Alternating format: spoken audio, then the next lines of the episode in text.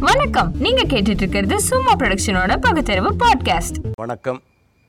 இந்த கலந்துரையாடல் என்பது இன்னைக்கு இந்தியாவில் மக்கள் மத்தியில் சமஸ்கிருதம் மூத்த மொழியா அல்லது தமிழ் மூத்த மொழியா எந்த மொழியினுடைய ஆதிக்கம் அதிகமாக இருக்கிறது? அது எந்த அளவுக்கு மக்களுக்கு பயன்பெற வேண்டும் என்று ஒரு கங்கணம் கட்டிக்கொண்டு சிலர் செயல்படுவதை பார்ப்பதனால் ஒரு மொழி அறிந்த அல்லது சமஸ்கிருதம் தமிழ் ஆங்கிலம் வடகு கன்னடம் இந்தி இப்படி பல்வேறு மொழிகளை கற்றறிந்த ஒருவரிடம் இந்த செய்திகளை கேட்டு பதிவு செய்து மக்கள் மத்தியில் கொண்டு வந்து சேர்க்க வேண்டும் என்கிற நோக்கத்தோடு இந்த கலந்துரையாடலை நாங்கள் சமர்ப்பிக்கிறோம். வணக்கம். வணக்கம். இருக்கிற நண்பர் ஆழ்துரை என்பவர் முதுகலை தமிழ் படித்தவர் முதுகலை ஆங்கிலம் படித்தவர் சமஸ்கிருதத்தில் பட்டயம் பெற்றவர் இந்தியில் பட்டயம் பெற்றவர் மொழியியல் ஆய்வில் அதிகமாக ஈடுபட்டு கிட்டத்தட்ட அவருடைய முழு வாழ்க்கையுமே கல்வி முடிந்த பிறகு அவர் ரிட்டையர் ஆகிற வரை மொழியியல் ஆய்வில் செ- பாவாணர் அவனுடைய துறையில் செந்தமிழ் சொற்புறப்பியலில் பணியாற்றி நிறைய நிறை ஓ வயது முதிர்ச்சியின் காரணமாக ஓய்வு பெற்றிருக்கிறவர். இதில் என்ன குறிப்பாக சொல்லணும்னா சமஸ்கிருதத்தை முழும் தெரிந்திருக்கிறவர் என்கிற ஒரு நிலை. ரெண்டாவது அந்த ஹிந்தி மொழியை படித்து அதில் என்ன இருக்கிறது என்று தெரிந்திருக்கிறவர். தெலுங்கு மலையாளம் உருது ஆகிய டிக்ஷனரிகளை எடுத்து அதையும் பயின்று எடுத்து பதிவு செய்யக்கூடிய அளவுக்கு மொழி அறிவு உடைய ஒருவர்.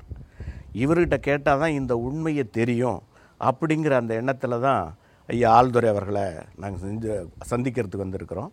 அதில் அடுத்தது என்னன்னு சொன்னால் இவர் வந்து முனைவர் பட்டம் பெற்றிருக்கிறவர். மொழியியல்லையே முனைவர் பட்டம் பெற்றவர் என்பது மட்டுமல்ல வடகு மொழிக்கு ஒரு டிக்ஷனரியவே எழுதி விட்டிருக்கிறார்.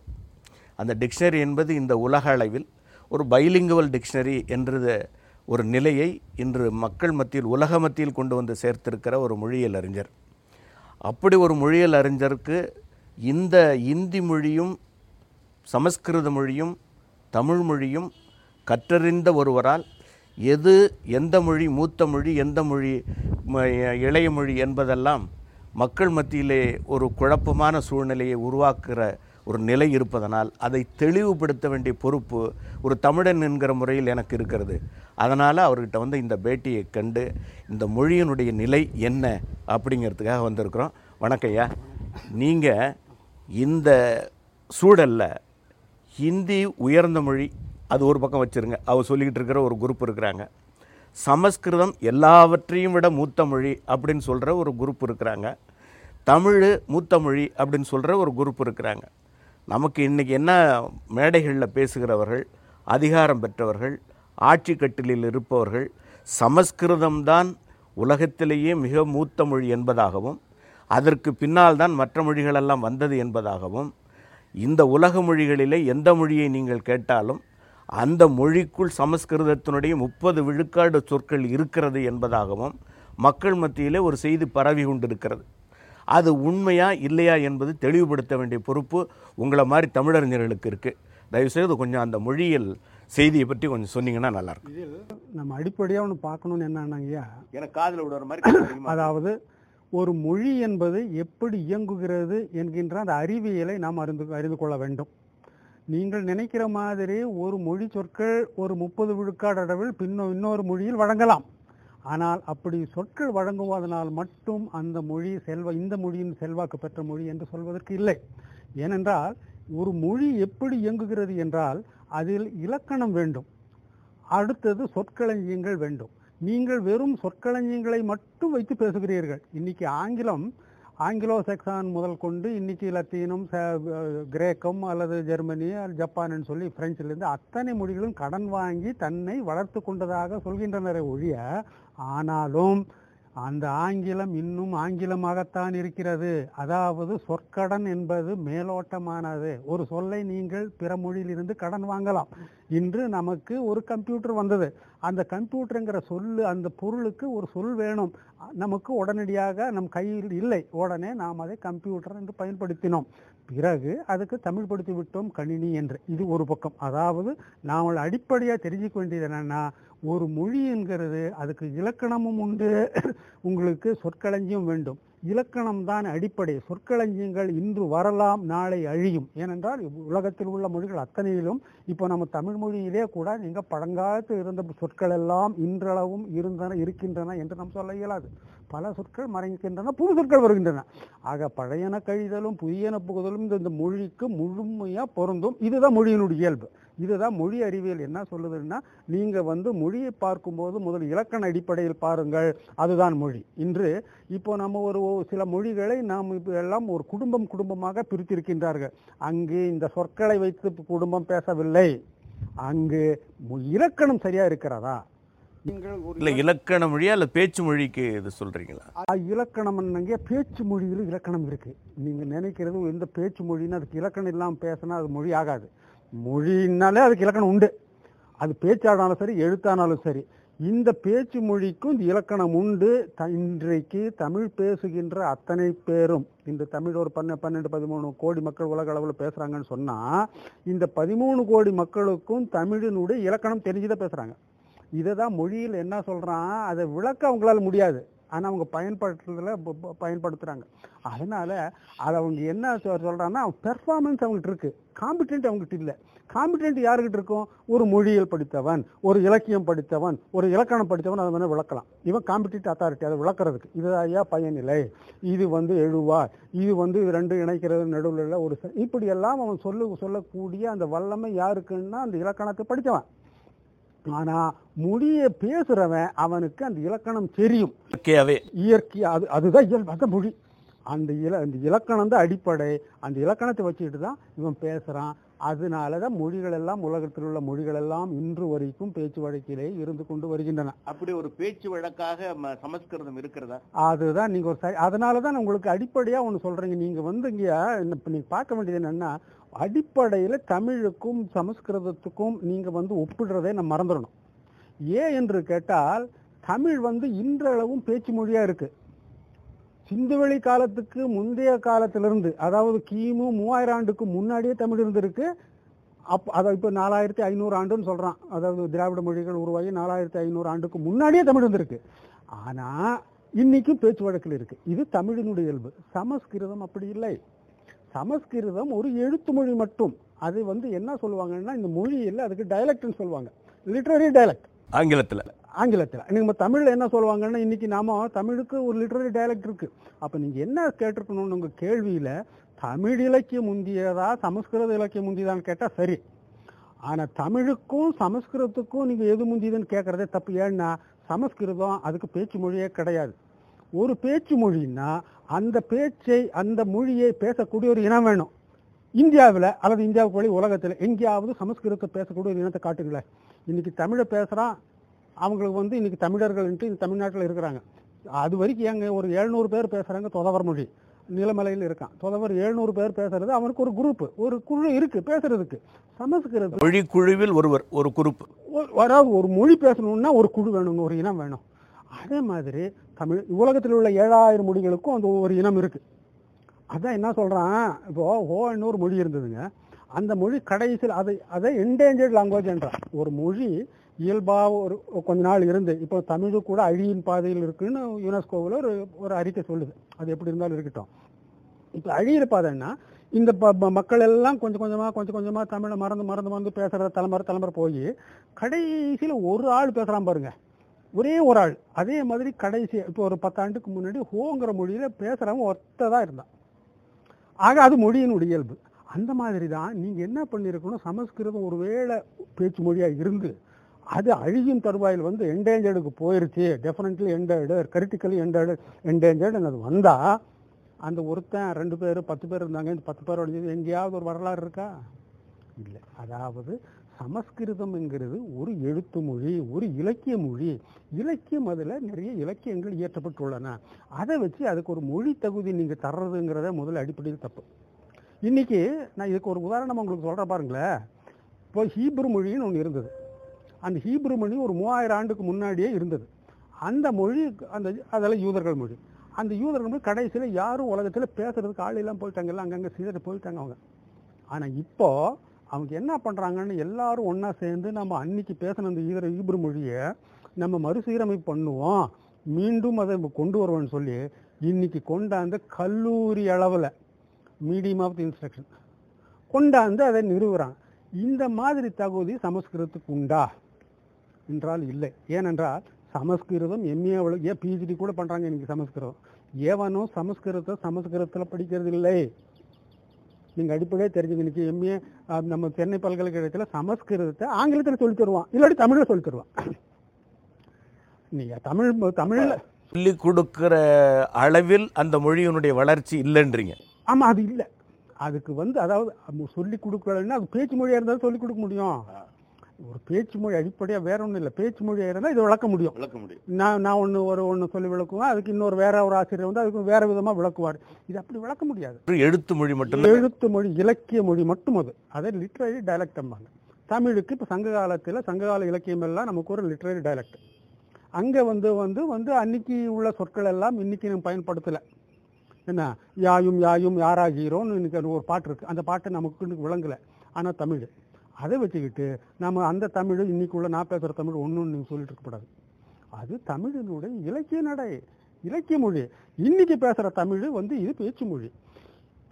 சமஸ்கிருதத்துக்கு ஒரு குறைபாடு என்னென்றால் அந்த இலக்கிய மொழி மட்டும் இருக்கு பேச்சு மொழி இல்லை. ஆனா எழுத்துக்கள் அஹ், எதனோட அடிப்படையில் அது உருவாகி இருக்கிறது? இந்த எழுத்துக்களுங்க ரெண்டு மொழிக்கும் இருக்கிற வேறுபாடு. தமிழ் மொழியினுடைய எழுத்துக்களுக்கும் சமஸ்கிருதத்தினுடைய எழுத்து வடிவுக்கும் ஐயா சமஸ்கிருத்துக்குன்னு இது வரைக்கும் ஒரு எழுத்து வடிவம் இல்லை. ஆனால் தமிழுக்கு அப்படி இல்லை. தமிழுக்கு முன்னாடி இவங்க என்ன சொல்லி சொல்லிட்டு இருந்தாங்கன்னா அசோக பிராமியிலிருந்து தமிழ் எழுத்து வந்ததுன்னு சொன்னாங்க. அசோக பிராமிங்கிறது கிமு மூன்றாம் நூற்றாண்டு அசோகர் காலம். ஆனால் இப்போ அதுவும் தவறுன்ட்டாங்க. நம்ம வந்து இந்த பழனி மலையில் அந்த பொதியில் கிடைச்ச அந்த ம இது மண்பானை வச்சு அந்த வைரமங்கரை சொல்ல வச்சு இவங்க இப்போ என்னன்ட்டாங்க கிமு ஐந்தாவது நூற்றாண்டிலே தமிழ் எழுத்து இருக்குன்ட்டாங்க இருந்ததுன்ட்டு. இன்னும் சொல்லப்போனால் சிந்து வெளி நாகரிகம்ன்ட்டு ஒன்று இருந்திருக்குல்ல அது வந்து கிமு ரெண்டாயிரத்தில் அழிவு பாதையில் வந்து ஒன்றும் இல்லாமல் ஆகுது. சிந்துவெளி நாகரிக காலத்தில் அங்கே ஒரு எழுத்து இருந்திருக்கு. அந்த எழுத்து முறை திராவிட எழுத்தாவோ அதுவும் தமிழ் எழுத்தாக இருக்க வேண்டும்ங்கிறது இன்னைக்கு ஆராய்ச்சியாளர்களுடைய பல பேருடைய கருத்து தான் ஆக அது இது வரைக்கும் படிக்கல அந்த எழுத்தை. இருந்தாலும் அது வந்து திராவிட எழுத்து தான் சொல்லி ஒரு கான்கார்டன்ஸில் கொண்டாந்து வந்து வச்சுட்டாங்க. ஆக தமிழுக்குன்னா உங்களுக்கு எங்கே எழுத்து இருக்கு? ஐயாயிரம் ஆண்டுக்கு முன்னாடியே எழுத்துருக்கு அதே மாதிரி சமஸ்கிருதத்துக்கு இது வரைக்கும் எழுத்தும் இல்லை. இது எல்லாம் அந்தந்த கிரந்த எழுத்துன்னு சொல்லிட்டு நீங்க வந்து சமஸ்கிருதம் படிச்சவர். அப்ப அது எந்த எழுத்து வடிவில் இருக்கு? இன்னைக்கு வந்து அதை தேவநாகரி எழுதுல எழுதுறாங்கய்யா இந்த தேவநாகரி எழுத்து கூட இந்தியா முழுக்க எழுதல. இந்தியா இது என்னன்னா கிபி பத்தாவது நூற்றாண்டில் உருவானது இது தேவநாகரி. அதுக்கு முன்னாடி முன்னாடி என்ன பண்ணா அந்தந்த இடத்துல கிரந்த எழுத்துன்னு ஒன்று நாளை வச்சு அந்த கிரந்த எழுத்துல வச்சு எழுதுனாங்க. இப்போ தமிழ் இருக்குல்ல அந்த தமிழை வச்சு எழுதுறது. ஆனால் தமிழில் ஷா இல்லை ஹா இல்லை ஜா இல்லை. அதனால் என்ன பண்ணுறது அதுக்கு இன்னும் ஒரு சில எழுத்துக்களை புதுசாக நம்ம ஹனுமான் ஹா அப்படின்னு சொல்கிற மாதிரி ஜானகி ஜா அப்படிங்கிறத போடுற மாதிரி அந்த கிரந்த எழுத்துக்களை வச்சு எழுதிட்டு இருந்து வந்தாங்களே ஒழியா சமஸ்கிருதத்துக்குன்னு இன்னைக்கு வரைக்கும் அது தேவநாகரிங்கிறது தனி எழுத்து. அந்த எழுத்து உரு- இன்னைக்கு வச்சுருக்காங்களே ஒழியா முன்னாடி அது இல்லவே இல்லை. ஆனால் தமிழுக்கு அப்படி இல்லை. தமிழுக்கு எழுத்து நீங்கள் வந்து எப்படியும் சிந்துவெளி காலத்துக்கு முன்னாடி இருந்திருக்கு. அதனால் தமிழ் எழுத்துக்கும் நீங்கள் இந்த எழுத்து அளவில் அந்த இது. ஆனால் இன்னொன்று நீங்கள் நல்லா நினச்சி தெரிஞ்சுக்கணுங்க இப்போ நம்ம எழுத்தை வச்சுக்கிட்டு இந்த மொழியினுடைய மூத்த தன்மையை கொண்டு போனோம்னா எழுத்து உரு அதாவது எள்ளி நின்று எண்ணெய் உருவாவது போகலான்னு சொல்லுவான். அதனால் அந்த எழுத்து உருவாகிறதுக்கு முன்னாடி மொழி இருந்திருக்கு. ஆமா மொழின்னு ஒண்ணு இருந்தா தானே எழுத்து உருவாகும். ஆயிரக்கணக்கான ஆண்டு அது மொழி இருந்தது. இதை பதிவு செய்யறதுக்கு ஒரு வடிவம் தானே. அது படம் எழுத்தாகி அப்புறம் அது வந்து ஓவிய எழுத்தாகி அப்புறம் அசை எழுத்தாகி சுருங்கி சுருக்கி வந்து இன்னைக்கு வந்து பொலிட்டிக் லெட்டர் ஆயிடுச்சு ஒலியன் எழுத்தாகி நமக்கு நாட்டில் இருக்கு. ஆக நீங்கள் இந்த தமிழுங்கிறது இது இயல்பான ஒரு மொழி. இதை தான் இவங்க என்ன சொல்லுவாங்க இயல் மொழி பிரிமிட்டிவ் லாங்குவேஜ்பாங்க இயல்பா எப்படி நீங்கள் ஒன்று தோணு தோணணும்னா ஒரு சொல்லு. அந்த சொல் ஒன்று மொழி காலந்தோறும் மாறக்கூடியது. இது மாறிட்டே வரணும். இதுதான் மொழியினுடைய இயல்பு. எழுத்து மொழியை மாறும். ஆனால் இதில் என்ன வேடிக்கைன்னா எழுத்து மொழி கொஞ்சம் மெதுவாக மாறும் பேச்சு மொழி கொஞ்சம் வேகமாக மாறும். சமஸ்கிருதத்தை இவங்க என்ன பண்ணிட்டாங்க ஒரு லாக்கில் கொண்டாந்து அப்படி ஒரு வரம்பிட்டு இப்படி வச்சுட்டாங்க. இப்போ அது மாற முடியல. மாறுறதுக்கு இடம் இல்லை. அதுக்கு வேற என்ன பண்ணிட்டாங்கன்னா அதுக்கு ஒரு தெய்வீக தன்மை கொடுத்துட்டாங்க. இது தேவ பாஷான்ட்டாங்க. அதை ஒன்றும் நீ சிதையாமல் கரெக்டாக இந்த சிக்ஷான்னு சொல்லுவாங்க. அதை வந்து நீங்கள் வந்து உச்சரிப்பு அந்த பழுக்கல்ல அந்த பழுக்கள் சரியாக இருக்கணும் உச்சரிப்பு சரியாக இருக்கணுங்கிற மாதிரி இதுலேயே வச்சுக்கிட்டாங்களே ஒழியா பழுக்கள் சரியாக இருக்கப்படாது. ஏன்னா மொழி வந்து அதனுடைய ஃபொனட்டிக் லெவல்லையும் மாறணும் அதனுடைய மார்ஃபாலஜிலையும் உருபன் அளவுலையும் மாறணும் அதனுடைய சின்டெக்ஸ் அளவுலையும் மா இப்படி மாறி மாறி வந்தால் தான் அதாவது மாறக்கூடிய அளவு மொழிக்கு ஒரு ஆயிரம் ஆண்டுக்கு மேலே எந்த மொழியும் ஒரு தன்னளவில் மாறாமல் இருக்கிறதுக்கு இருந்ததாக உலக வரலாற்றில் இடமே இல்லை. ஆனால் சமஸ்கிருதம் இது வரைக்கும் இருந்ததுன்னா அதுக்கு என்ன பண்ணுறது அதுக்கு மாற்றமும் இல்லை. அதுக்கு பேச்சு வழக்கில் இந்த மாதிரி ஒரு இயல்பான தன்மை இல்லை. குழுவும் இல்லை. ஆ ஒன்றும் இல்லை. அந்த பேசக்கூடிய ஒரு இனமும் அதுக்கு ஒன்றும் இல்லை. அதுக்குன்னு ஒரு நாடா இருக்குன்னா அது ஓ முப்பது விழுக்காடு சொற்கள் பிற மொழிகளில் இருக்குதுன்னு சொல்லி மேடைகளில் பேசுகிற அந்த குரூப்புல என்ன நினைக்கிறீங்க? அவங்க வந்துங்கய்யா ஏதோ குத்து மதிப்பாக சொல்லிட்டு இருக்கேன் இல்லையா? முதல்ல சமஸ்கிருதத்தில் உள்ளதெல்லாம் சமஸ்கிருத சொற்களாங்கிறது ஒரு பெரிய கேள்வி. சமஸ்கிருதத்தில் ஐந்தில் இரு பகுதி தமிழ் அந்த சமஸ்கிருத பவானர் சொல்கிறது. ஏன்னா இதுல ஒரு நல்ல ஒரு உண்மை இருக்கு. என்ன உண்மைன்னா இவங்க வந்து இந்த சமஸ்கிருத மொழின்னு சொல்றது இதுக்கு முன்னாடி இந்த வேத சமஸ்கிருதம். அந்த வைத்தீக மொழியை பேசினவங்க ஒரு சின்ன குரூப் ஒரு சின்ன குழு. இந்த குழு நீங்க வந்து வடநாட்டுல வரும்போது அதுவும் அந்த மேற்கு பக்கத்துல இருந்து வரும்போது இந்த சுன் சின்ன குழு கிட்ட நீங்க நினைக்கிற மாதிரி ஆயிரக்கணக்கான சொற்கள் இருக்கிறதுக்கு வாய்ப்பில்லை.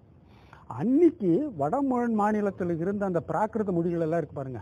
அந்த பிராகிருத மொழிகளை இவங்க இன்னொன்னு நீங்க கவனிக்க வேண்டியது என்னன்னா இவங்க வந்து எழுத்த உடனே இவங்களது வந்து எழுதா கிளவின்னு இந்த வேதத்தை எழுதக்கூடாதுங்கம்பாங்க. அது எழுதுனா அதனுடைய புனிதத்தன்மை கெட்டு போயிருமா? அதனால இது யாரும் அதை எழுதுக்குள்ள அப்படி ஒரு நாலு பேர் ஒரு குழுவா இருந்தால் அந்த குழுக்குள்ள பேசி பேசி தந்தை மகன் சொல்லி மகன் சொல்லி அது அந்த குழு அப்படியே காத்துட்டே வந்திருக்காங்க. அது பிற்காலத்தில் எழு பிற்காலத்தில் எப்பா? இப்போ வந்து பதினெட்டாவது நூற்றாண்டில் அது எழுதும்போது கூட இவங்க கிளர்ச்சி பண்ணுறாங்க எழுதாதீங்க.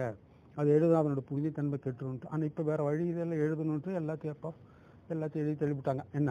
ஆக அந்த மாதிரி இருக்கும்போது நீங்கள் வந்து தமிழுங்கிற ஒரு இயல்பான மொழியோட நீங்கள் அந்த வடமொழின்ற ஒரு சேர்க்கை மொழியை நீங்கள் வந்து ஒப்பிடுறத முதல்ல தப்புங்கிறத என்னுடைய கருத்து. அது அதனுடைய அது இப்போ நீங்கள் சொன்ன மாதிரி இப்போ த- சமஸ்கிருதத்தில் நிறைய இலக்கியம் இருக்குது அவ்வளோ இல்லை. ஆமாம் இருக்குது என்ன பண்ணாங்க? சமஸ்கிருதம் கோர்ட்டு லாங்குவேஜாக வந்துருச்சு. கோர்ட்டுன்னு இங்கே அரசவை மொழி. அரசவை மொழியில் எல்லாம் அதில் எழுதி வச்சுட்டான். அதில் புரியுதோ புரியலையோ எல்லாம் அன்னைக்கு நாட்டில் இருக்கிற கதை போனது வந்து எல்லாத்தையும் அவனுக்கு வந்ததெல்லாம் அங்கே எழுதி வச்சுட்டா. எழுதி வச்சதுனால நிறைய அங்கே வந்து ஒரு தொகுப்பு வந்துருச்சு. ஆனால் அதெல்லாம் எங்கேருந்து வந்தது உங்களுக்கு? சமஸ்கிருதம்ன்ட்டு அதுக்குள்ள ஒரு நாட்டில் இருந்தோ அதுக்குள்ள ஒரு நகரத்தில் இருந்து வந்ததான்னா அப்படி இல்லை. அது இங்கே உள்ளது. இந்த நாட்டில் இந்த இந்திய நாட்டில் அதுவும் குறிப்பாக இந்த வட மா- மாநிலங்களில் இருந்த அந்த பிராகிருத மொழிகள் உள்ளதை அது எடுத்து தன்னுடைய ஆக்கிடுச்சு. என்ன? ஏன்? கடைசி கடைசி வந்தால் நம்ம தமிழ்லேருந்து நிறைய அங்கே அங்கே வந்து இப்போ அந்த வண்ணமாலையிலே கூட அல்பாபெட்டு அல்பாபெட்டு கூட சமஸ்கிருதங்கிறது இந்தோ இருப்பு மொழிங்க. அப்போ அது எப்படி அது வந்து இந்தோ இருப்பு மொழி மாதிரி இருக்கணும். இந்தோ யூரோப்பியில் ஆங்கிலம் இன்னைக்கு இந்தோ யூரோப் அது அது அது பயன்படுத்துகிற அந்த அந்த லெட்டர் இருக்குல்ல ஏபிசிடிங்கிறது அது வந்து ரோமன் லெட்டர் அந்த ரோமன் லெட்டரில் இருபத்தாறு லெட்டர் இருக்குது அதில் உயிரோ மெய்யும் தனித்தனியாக பிரியல. சும்மா சகட்டு மேனிக்கு இப்போத்தா இருபத்தாறும் அங்கே இருக்குது ஆனால் தமிழ் அப்படி இல்லை. முதல்ல உயிர உயிரெழுத்து தனியாக வச்சான் மெய்யை தனியாக வச்சான் இதை இன்னைக்கு ஆய்வாளனு கூட இன்னைக்குள்ள அதாவது நமக்கு வந்து அகர முதல் நகரம் வருவாய் முப்பது என்பா சார்ந்து வரல் மூன்றெல்லாம் கிடையேன்னு தொல்காப்பிய சூத்திரம். இவன் நான் சொல்கிறேன் இன்னைக்குள்ள ஆய்வாளனு கூட இந்த புரோட்டோ திராவிடன்னு ஒன்று வச்சு இன்னைக்குள்ள திராவிட மொழிகள் எல்லாம் ஆராய்ஞ்சு பார்த்துக்கிட்டு என்ன சொல்கிறான் பழங்காலத்தில் நான் சொல்கிறேன் அந்த நாலாயிரத்தி ஐநூறு ஆண்டுக்கு முன்னாடி தமிழில் பத்து ஒலியன் இருந்ததுன்றான். உயிர் ஒலியன் பத்தும் மெய் ஒலியன் பதினேழு இருந்ததுன்னு சொல்கிறான் இப்படி தானே சொன்னான்? அப்போ இது தமிழுக்கு உள்ளதில்லை உங்களது என்ன குரூப்பு இந்தோ யூரோப்பியன் குரூப்பு அதே மாதிரி இருபத்தாறு எழுத்தெல்லாம் வந்திருக்கணும்? இருக்கணும். ஆக இதுல இருந்து இப்போ என்ன எழுத்து வடிவை நீங்கள் பார்க்குற பொழுது கூட அந்த மொழிக்குரிய அளவில் இல்லை அது. அப்ப என்ன பண்றீங்கன்னா இங்கிருந்து எடுத்துடுறாங்க. எங்கிருந்து இந்த மண்ணுல இருந்து இந்த எழுதுறதெல்லாம் இந்த மண்ணினுடைய அமைப்பு. இதை எடுத்து அவங்களுக்கு வேண்டியதுக்கு சேர்த்துக்கிட்டு ஏன்னா அதில் வந்து அந்த உயிர் புயல் எல்லாம் கொஞ்சம் இல்லை அந்த மூச்சொலிகள் இல்லை. கா காங்கிற மாதிரி மூச்சு அதில் நம்ம கவனிக்க வேண்டியது இன்னொன்று என்ன தெரியுமில்ல? இப்போ சமஸ்கிருதத்தில் நாலு கா இருக்கு. முதல்ல கா என்பது ஒன்று. இந்த அதே கொஞ்சம் மூச்சு போட்டு காங்கிறது ஒன்று அப்புறம் மூணாவது க. அது வாய்ஸ் லெட்டரம்பாங்க ஒலிப்பொலி அந்த ஒலிப்பு ஒன்று அப்புறம் அதுலேயே இன்னும் வாய்ஸ் பண்ணி அது காங்கிறது மூச்சு பண்ணி நாலு. இந்த நாலு எடுத்து ஒரு சமஸ்கிருத அகரமொழியில் எடுத்துருங்க. ஒரு டிக்ஷனரியை. காவில் தொடங்குற சொல் காவில் தொடங்க சொல் உங்களுக்கு ஒரு ஆயிரம் சொல் இருந்தால். காவில் மூணாவது. வர்றது ஒரு இரநூறு இருக்கும். அப்புறம் காவில் வர்றது காங்கிறதுல எந்த அந்த உணவமட்ட புயம்பாங்களே காக்கா காத்தனது இந்த மாதிரி இந்த மாதிரி வர்றது அதில் ஒரு ஐம்பது சொல் கூட இருக்காது. காவில் போனால் ஒரு இருபத்தஞ்சு சொல்லு கூட இருக்காது. ஆக உங்களுக்கு எது அடிப்படை என்ன? காத அடிப்படை. காவிலிருந்து அதுக்கப்புறம் அது வந்து வாய்ஸ்டு ஆகி ஒலிப்பு ஒலி ஆகி கா இருக்குது இந்த நடுவில் வந்ததெல்லாம் இவங்க வேணும்னு அவங்களுக்கு சேர்த்துது. இதெல்லாம் ஒரு ஒலிக்குறிப்பு சொற்கள். இந்த காக்கா கத்தன மாதிரியும் இந்த இந்த சாமானம் டபடமான உழையிற மாதிரி. இந்த மாதிரி இதெல்லாம் ஒலிக்குறிப்பு சொற்களாக வந்தது. இதன் அடிப்படையில் பார்த்தாலே உங்களுக்கு நல்லா தெரியும். தமிழினுடைய இந்த அல்பாபெட்டிக்கல் வண்ணமாலை என்று சொல்கின்ற இந்த அல்பாபெட்டிக்கல் ஒரு இயல்பானது. இந்த இயல்பானதை இந்தியா முழுக்க பயன்படுத்தியிருக்கு. இந்தியா முழுக்க வ இப்போ வட மாநிலத்தில் பேசப்படுகிற மொழியெல்லாம் இந்தோ ஐரோப்பியன் மொழிகள். இருந்தாலும் அவன் என்ன பண்ணியிருக்கோம் இந்தோ ஐரோப்பியன் மொழின்னா அப்போ அவன் வெள்ளக்காரன் பயன்படுத்துகிற மாதிரி ஏஇ அல்லவா பயன் பயன்படுத்திருக்கோம் ஓ இந்தோ ஆரோப்பியன் யூரோப்பியன் மொழியினுடைய ஒரு கிளை ஒரு ஒரு அங்கம். ஓடு சேர்ந்து தான் இது இருந்திருக்கணும். அதுதான் அதுதான். அதாவது இன்னைக்கு இந்தோ ஐரோப்பியன் குடும்பத்தை சார்ந்தது. ஆக ஒலியெல்லாம் அந்த எழுத்தெல்லாம் அந்த ஒலியோட தான் இருந்திருக்கணும் உங்களுக்கு. எப்படி இங்கே தமிழுக்கு வரணும் உங்களுக்கு? அதனால் நீங்கள் சொல்கிற மாதிரி இந்த முப்பது விழுக்காடு பெயர் சொற்கள் இங்கே இருந்ததுங்கிறது அது இல்லை முப்பது விட பெயர் சொற்கள் இல்லை. பொதுவாகவே சமஸ்கிருத சொற்கள் வந்து முப்பது விழுக்காடு பிற மொழிகளில் இருக்குது. அது நீங்கள் ஊர்ந்து கவனிச்சிங்கன்னாக்கா அது இருக்கிறது தான் பொருளை புரிஞ்சுக்க முடியும். அதனால் நீங்கள் சமஸ்கிருதம் தெரியாமல் இந்திய நாட்டினுடைய கலாச்சாரத்தையே நீங்கள் புரிஞ்சுக்க முடியாதுன்னு ஒரு குழு பேசுது. ஐயா குழு பேசுகிறதுனே அவங்க வந்து இதை கொஞ்சம் ஆழ சிந்திக்காமையோ அல்லது அவங்களுக்கு அறியாமலையோ அல்லது அறிஞ்சிக்க விரும்ப விருப்பம் இல்லாமலையோ பேசுகிறாங்களே ஒழிய அப்படி இல்லைங்கய்யா உங்களுக்கு. நீங்கள் வந்து ஒரு மொழி அந் அந்த அந்த மொழிக்கு நான் சொல்கிறேன் ஒரு சின்ன இனம் ஒரு சின்ன குரூப்பு அந்த குரூப்பில் போய் உங்கள் ஆயிரக்கணக்கான சொல்லிருக்குன்னு நீங்கள் எதிர்பார்க்க முடியுமா? அப்போ அந்த சொற்களெல்லாம் எங்கே இப்போ வேதத்திலேயே என்ன சொல்கிறான் வேதத்திலேயே வந்து திராவிட சொற்கள் இருக்குன்றான். ஆராய்ச்சியாளன் சொல்கிறான் நாம சொல்ல. பர்வா முதற்கொண்டு ஆராய்ச்சியாளர்கள் சொல்கிறாங்க லைமான் முதற்கொண்டு இவங்க பெரிய பெரிய ஆராய்ச்சியாளர்கள் சொல்கிறாங்க அங்கேயே இருக்குன்னு சொல்கிறான் இதே மாதிரி சமஸ்கிருதம் இந்தோ யூரோப்பியன் மொழின்னு சொல்கிறது ஆராய்ச்சியாளர்கள் சொன்னாங்க நாம சொல்ல. என்ன? அதனால் உங்களுக்கு வந்து அங்கே அவ்வளோ சொல் உருவாகிருக்கவே வாய்ப்பு இல்லை அப்படி உருவாகி இருந்தாலும் அந்த சொற்கள் எல்லாத்தையும் உங்களுக்கு எந்த வேர்லேருந்து வந்திருக்கணும்னா உங்களுக்கு இந்த தமிழோ அல்லது இந்த இந்த பிராகிருதம்னு சொல்கிறாங்களே இந்த ஐந்து பிராகிருதம் வடநாட்டில் இருந்திருக்குங்க. சூரசேனம் மாகதம் பைசாசி ம மராட்டின் இந்த இந்த திராவிடின்ட்டு இந்த ஐந்து பிராகிருத சொற்கள் இருந்து தான் நீங்கள் எடுத்திருக்கணும். உங்களுக்கு தானாக சொல்லு வராது. அது ஒரு சரியான அமைப்பு. அப்போ வந்து ம- இந்த சான்ஸ்கிரிட் வந்து ஒரு உயர்ந்த மொழி மூத்த மொழி அப்படின்னு சொல்லுவதற்கும் அல்லது அதற்கு பின்னால் தான் பிற மொழிகள் தோன்றியது அப்படின்னு சொல்லுவதற்கும் எந்த தொடர்பும் இல்லைன்னு சொல்கிறீங்க அதுக்கு இதுக்கும் சம்மந்தம் இல்லை. சமஸ்கிருதமானது ஆக்கப்பட்ட மொழிங்க. அதனோட பெயரே சொல்லுது செம்மையாக்கப்பட்ட மொழின்னு பண்பட்ட பண்படுத்தப்பட்ட மொழின்னு. அதனால் அது என்ன சொல்கிறாங்க ஒரு ஒரு கொஞ்சம் பேர் சேர்ந்து நாம் இனிமேல் இப்படி தான் சொல்லுவோம். அதை என்ன சொல்லுவோம்? லிங்குஸ்டிக்கில் ப்ரிஸ்கிரிப்ட் ஃபார்ம் என்ன? நீ இப்படி தான் பேசணுன்றது. அது ப்ரிஸ்கிரிப்டிவ் ஆனால் நாம இன்னைக்கு நாம இது பேச்சு மொழி நம்மளதில் டிஸ்கிரிப்டிவ் நாம என்னன்னா நீ இஷ்டத்துக்கு நீ அதாவது உன் உன்னுடைய கருத்து என்ன? நீ உன்னுடைய கருத்தை எனக்கு தெரிவிக்கணும். அதுதான் இந்த மொழியினுடைய பர்பஸ் இந்த பர்ப மொழியினுடைய வேலையே அதுதான். நீ உங்க நினைக்கிறத எனக்கு ஒரு வேளை நாளைக்கு இந்த மாதிரி ஒரு கருவு கண்டுபிடிச்சிட்டாங்கன்னு வச்சுக்கல என் மூளையில் நான் நினைக்கிறத நேரா உங்க மூளையில் தெளிச்சிட்டா நடுவு மொழியே தேவையில்லை. அந்த மாதிரி ஒரு இனிமேல் வந்தாலும் வரலாம். அது வரைக்கும் நாம் இப்போ என்ன பண்ணிட்டு இருக்கோம்? இந்த பேச்சை நான் வந்து என் மனசுல நினைச்சு அதை என் வாய்க்கு கொண்டாந்து வாயும் நாக்கு பேசி இதை நான் பேசி. இது இந்த அலை இந்த ஒலி அலையா வந்து உங்க காதுல புழுந்து நீங்க அதை என்ன பண்றீங்க? அதை வந்து டீகோட் பண்றீங்க. உங்க உங்களை கொண்டு போய் ஓ இவன் பேசுறது இந்த மொழி தான் இந்த இந்த கருத்தை இவன் சொல்றான்னு சொல்லி. இப்போ இந்த அளவுல மொழியில உங்களுக்கு வந்து சமஸ்கிருதம்ங்கிறது எந்த அளவுலையும் தம் இங்க இந்தியாவுல உங்களுக்கு இலக்கியம் நீங்க அடிப்படையா ஒன்று சொல்லணும். அப்ப இப்படி முப்பது விழுக்காடு இருக்குன்னு சொல்ற அந்த ஒரு குழுக்கள் இருக்காங்கல்ல அவங்க வந்து அவங்க அவங்களுடைய மொழி அறிவை பற்றி நீங்க என்ன நினைக்கிறீங்க? ரெண்டு தெரியாதுங்க. ஒண்ணு வந்து சமஸ்கிருதத்துல இருக்கிற சொற்கள் எல்லாம் சமஸ்கிருத சொற்கள் தான் என்று அதாவது என்ன சொல்றாரு தெலுங்குல ஒரு டிக்ஷனரி தொகுத்தாரு சிபி பிரவுன் அண்ணன் அதில் அந்த முந்நூறு எடுத்து படிங்க அவர் நல்லா சொல்லுவார். ஒரு நூறாண்டுக்கு முன்னாடி ஒரு கிளாசிக்கல் அந்த மாதிரி அந்த சிபி பிரவுன் என்ன சொல்கிறாருன்னா இந்த தமிழ் பண்டிதர்களுக்கும் அதாவது திராவிட பண்டிதர்களுக்கும் சமஸ்கிருத பண்டிதர்களுக்கும் உள்ள ஒரு வித்தியாசம் சொல்றாரு இந்த தமிழ் பண்டிதர்களோ திராவிட பண்டிதர்களோ என்ன சொல்லுவாங்களா இது வடமொழி சொல் இது சமஸ்கிருத சொல்லுன்னா இது வட சமஸ்கிருத சொல்லுன்னு சொல்லிவிடுவாங்களாம். ஆனால் அவங்க வந்து எதையும் அப்படி சொல்ல மாட்டாங்களாம். ஒரே ஒரு சொல்லு கூட நான் அங்கிருந்து எடுத்தோன்னு வடமொழி இலக்கியம் எங்கேயும் உங்களுக்கு சொல்லாது.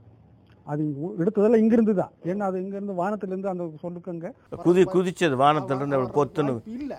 ஆனாலும் அவங்க சொல்ல மாட்டேன் இது வந்து ஒரு நூற்றி ஐம்பது ஆண்டுக்கு முன்னாடியே சிபி பிரவுன் அழகாகவே இந்த ரெண்டு பேருக்குள்ள ஒரு வேறுபாட்டை அந்த கொ- அந்த கொள்கை அந்தபடி பேசுறதுங்கிறதே ஒரு மொழி அறிவும் அல்லது இலக்கியம் சார்ந்த ஒரு சிந்தனையும் இல்லாமல் சொல்லுவது அப்படின்னு எடுத்துக்கலாமா? அறியாமை. அறியாமை. முழுமையாக அறியாமை. இது வந்து இதில் அப்படி இல்லை.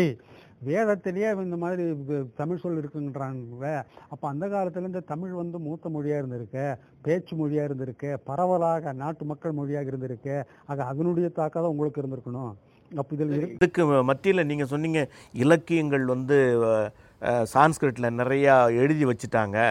அதே மாதிரி நம்மளும் தமிழ் இலக்கியங்களிலையும் நம்ம நிறைய எழுதி வச்சிருக்கிறோம்.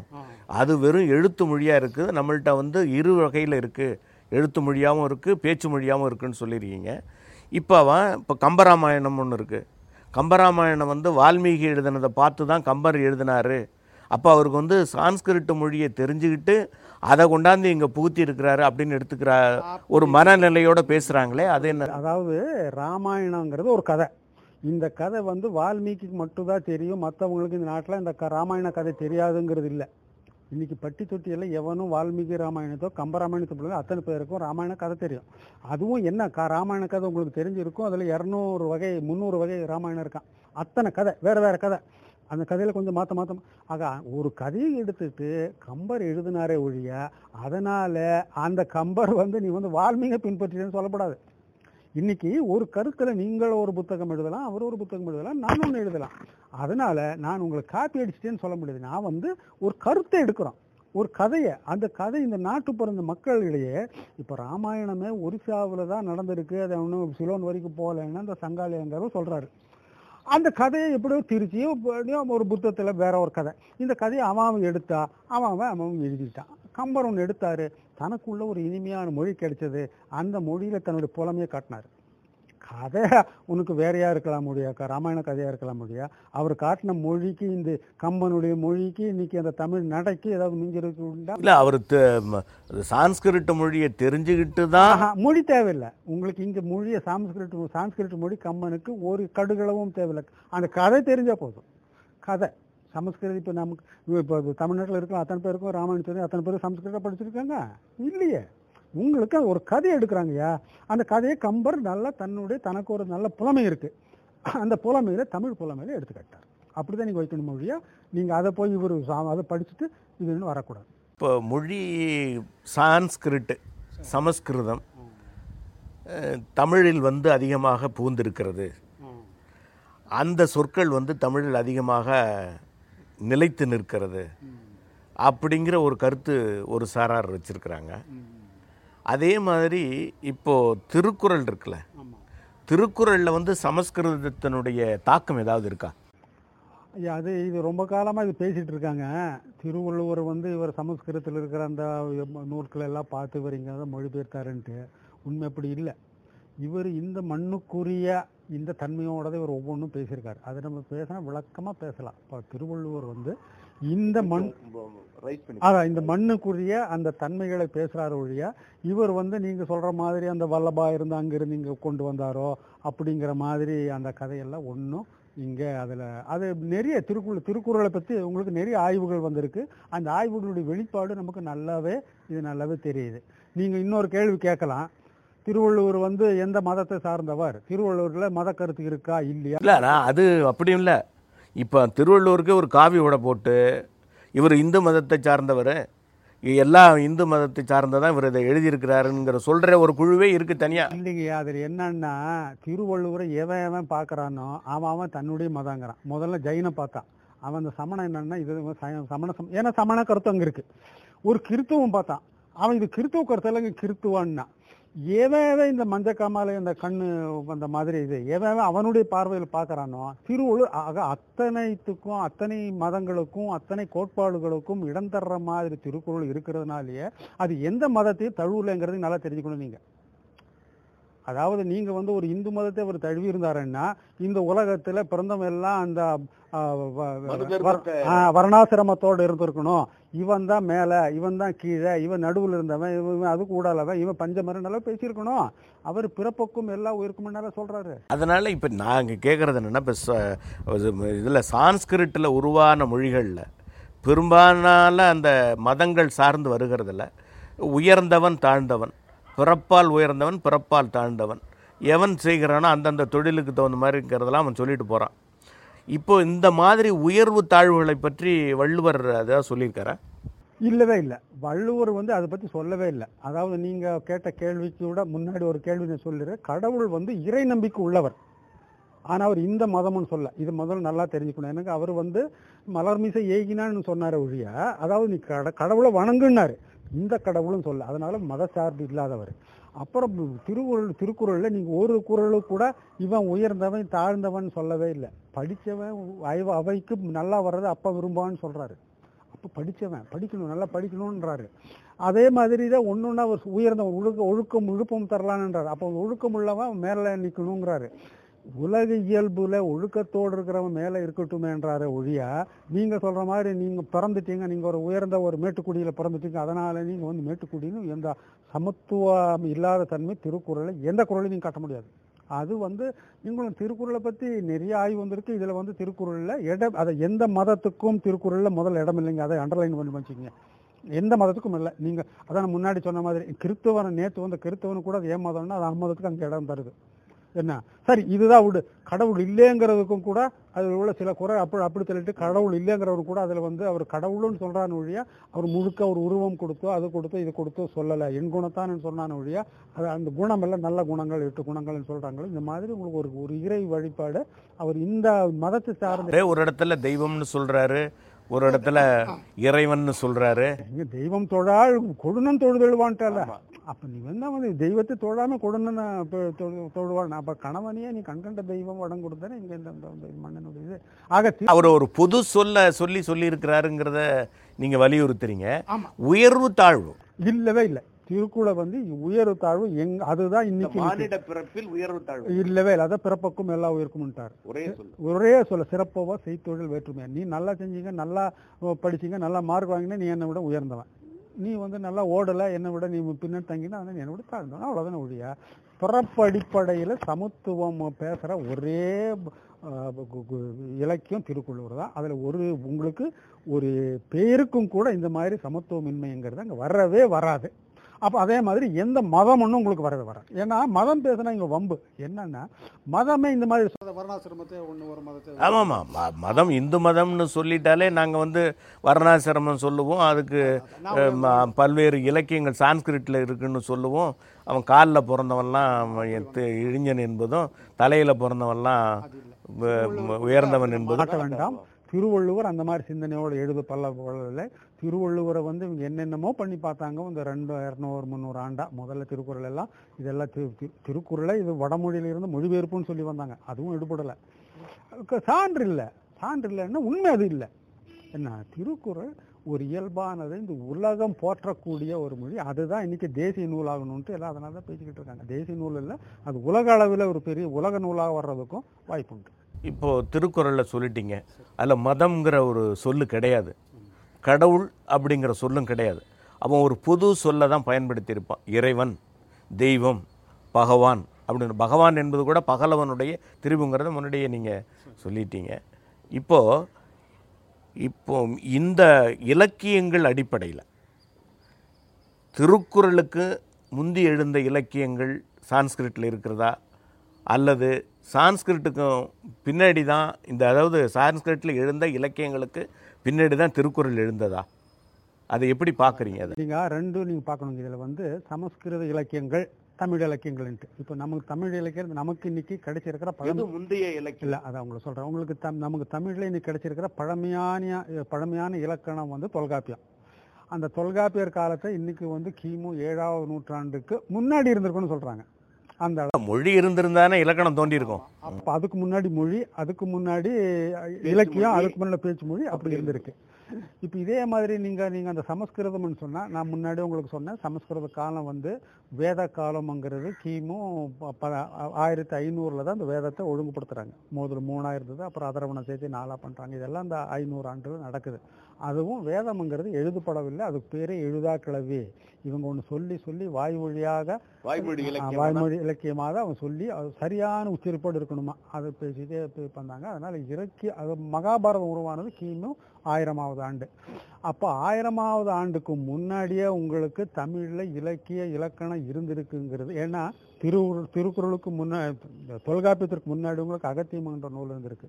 அவரே ஐந்திரம் நிறைந்த தொல்காப்பியம்ங்கிறாரு. அப்போ ஐந்திரம்னா அதுக்கு முன்னாடி ஒரு ஐந்திரம் இலக்கணம் இருந்திருக்கணும். அந்த ஐந்திருந்து கூட அது வடமொழி இலக்கணம்னு சில சொல்ல பேர் உண்டு. அப்படி இல்லைன்ட்டாங்க. கடைசியில். அதெல்லாம் இல்லை. ஆக தமிழினுடைய எழுதப்பட்ட இலக்கியங்கள் இந்த கிமு ஆயிரத்தி அதாவது வேத காலத்துக்கு முந்தியது என்பதில் எள்ளளவும் மையமில்லை அதான் முன்னாடியே உங்களுக்கு சொன்னேன். நீங்கள் இன்னும் நல்லா காதல் வாங்கிக்கல போல. சிந்துவெளி நாகரிக காலம். சிந்துவெளி நாகரிகம் உலகத்தில் ஒரு பெரிய நல்ல நாகரிகம் சிறந்த நாகரிகம் என்றும் உலக அரங்கில் இன்னைக்கு எழுதப்பட்டுள்ளது. அந்த உலக அரங்கில் சிறந்ததாக கருதப்படும் சிந்துவெளி நாகரிக காலம் தமிழனுடைய நாகரிகம். அதனால் சிந்துவெளி நாகரிக காலம் கிமு ரெண்டாயிரத்துக்கு முந்தியது. சிந்துவெளியிலே எழுத்து முறை இருந்திருக்கு. அப்போ சிந்துவெளியிலே அந்த காலகட்டத்திலேயே கிமு ரெண்டாயிரத்துக்கு முன்னாடியே உங்களுக்கு எழுதியிருக்கான் இலக்கியம் படைச்சிருக்கான். இப்போ இதை வச்சு தான் அது மூத்த மொழி அப்படின்னு எடுத்துக்க முடியுமா? கட்டாயமா? அதானே சொன்னேனே உங்களுக்கு கிமு இப்போ நீங்கள் பாருங்களேன் கிமு ஆயிரத்தி ஐநூறுல தான் வேதமே உங்களுக்கு ஓதப்படுது. ஆனால் கிமு ரெண்டாயிரத்தில் ஒரு பெரிய நாகரிகம் ரெண்டாயிரம் மூவாயிரம் ஆண்டு கால நாகரிகம் இருந்து சரிவு நோக்கி வருது. கிமு ரெண்டாயிரத்தில் தான் சிந்துவெளி சரிவு நோக்கி வருது.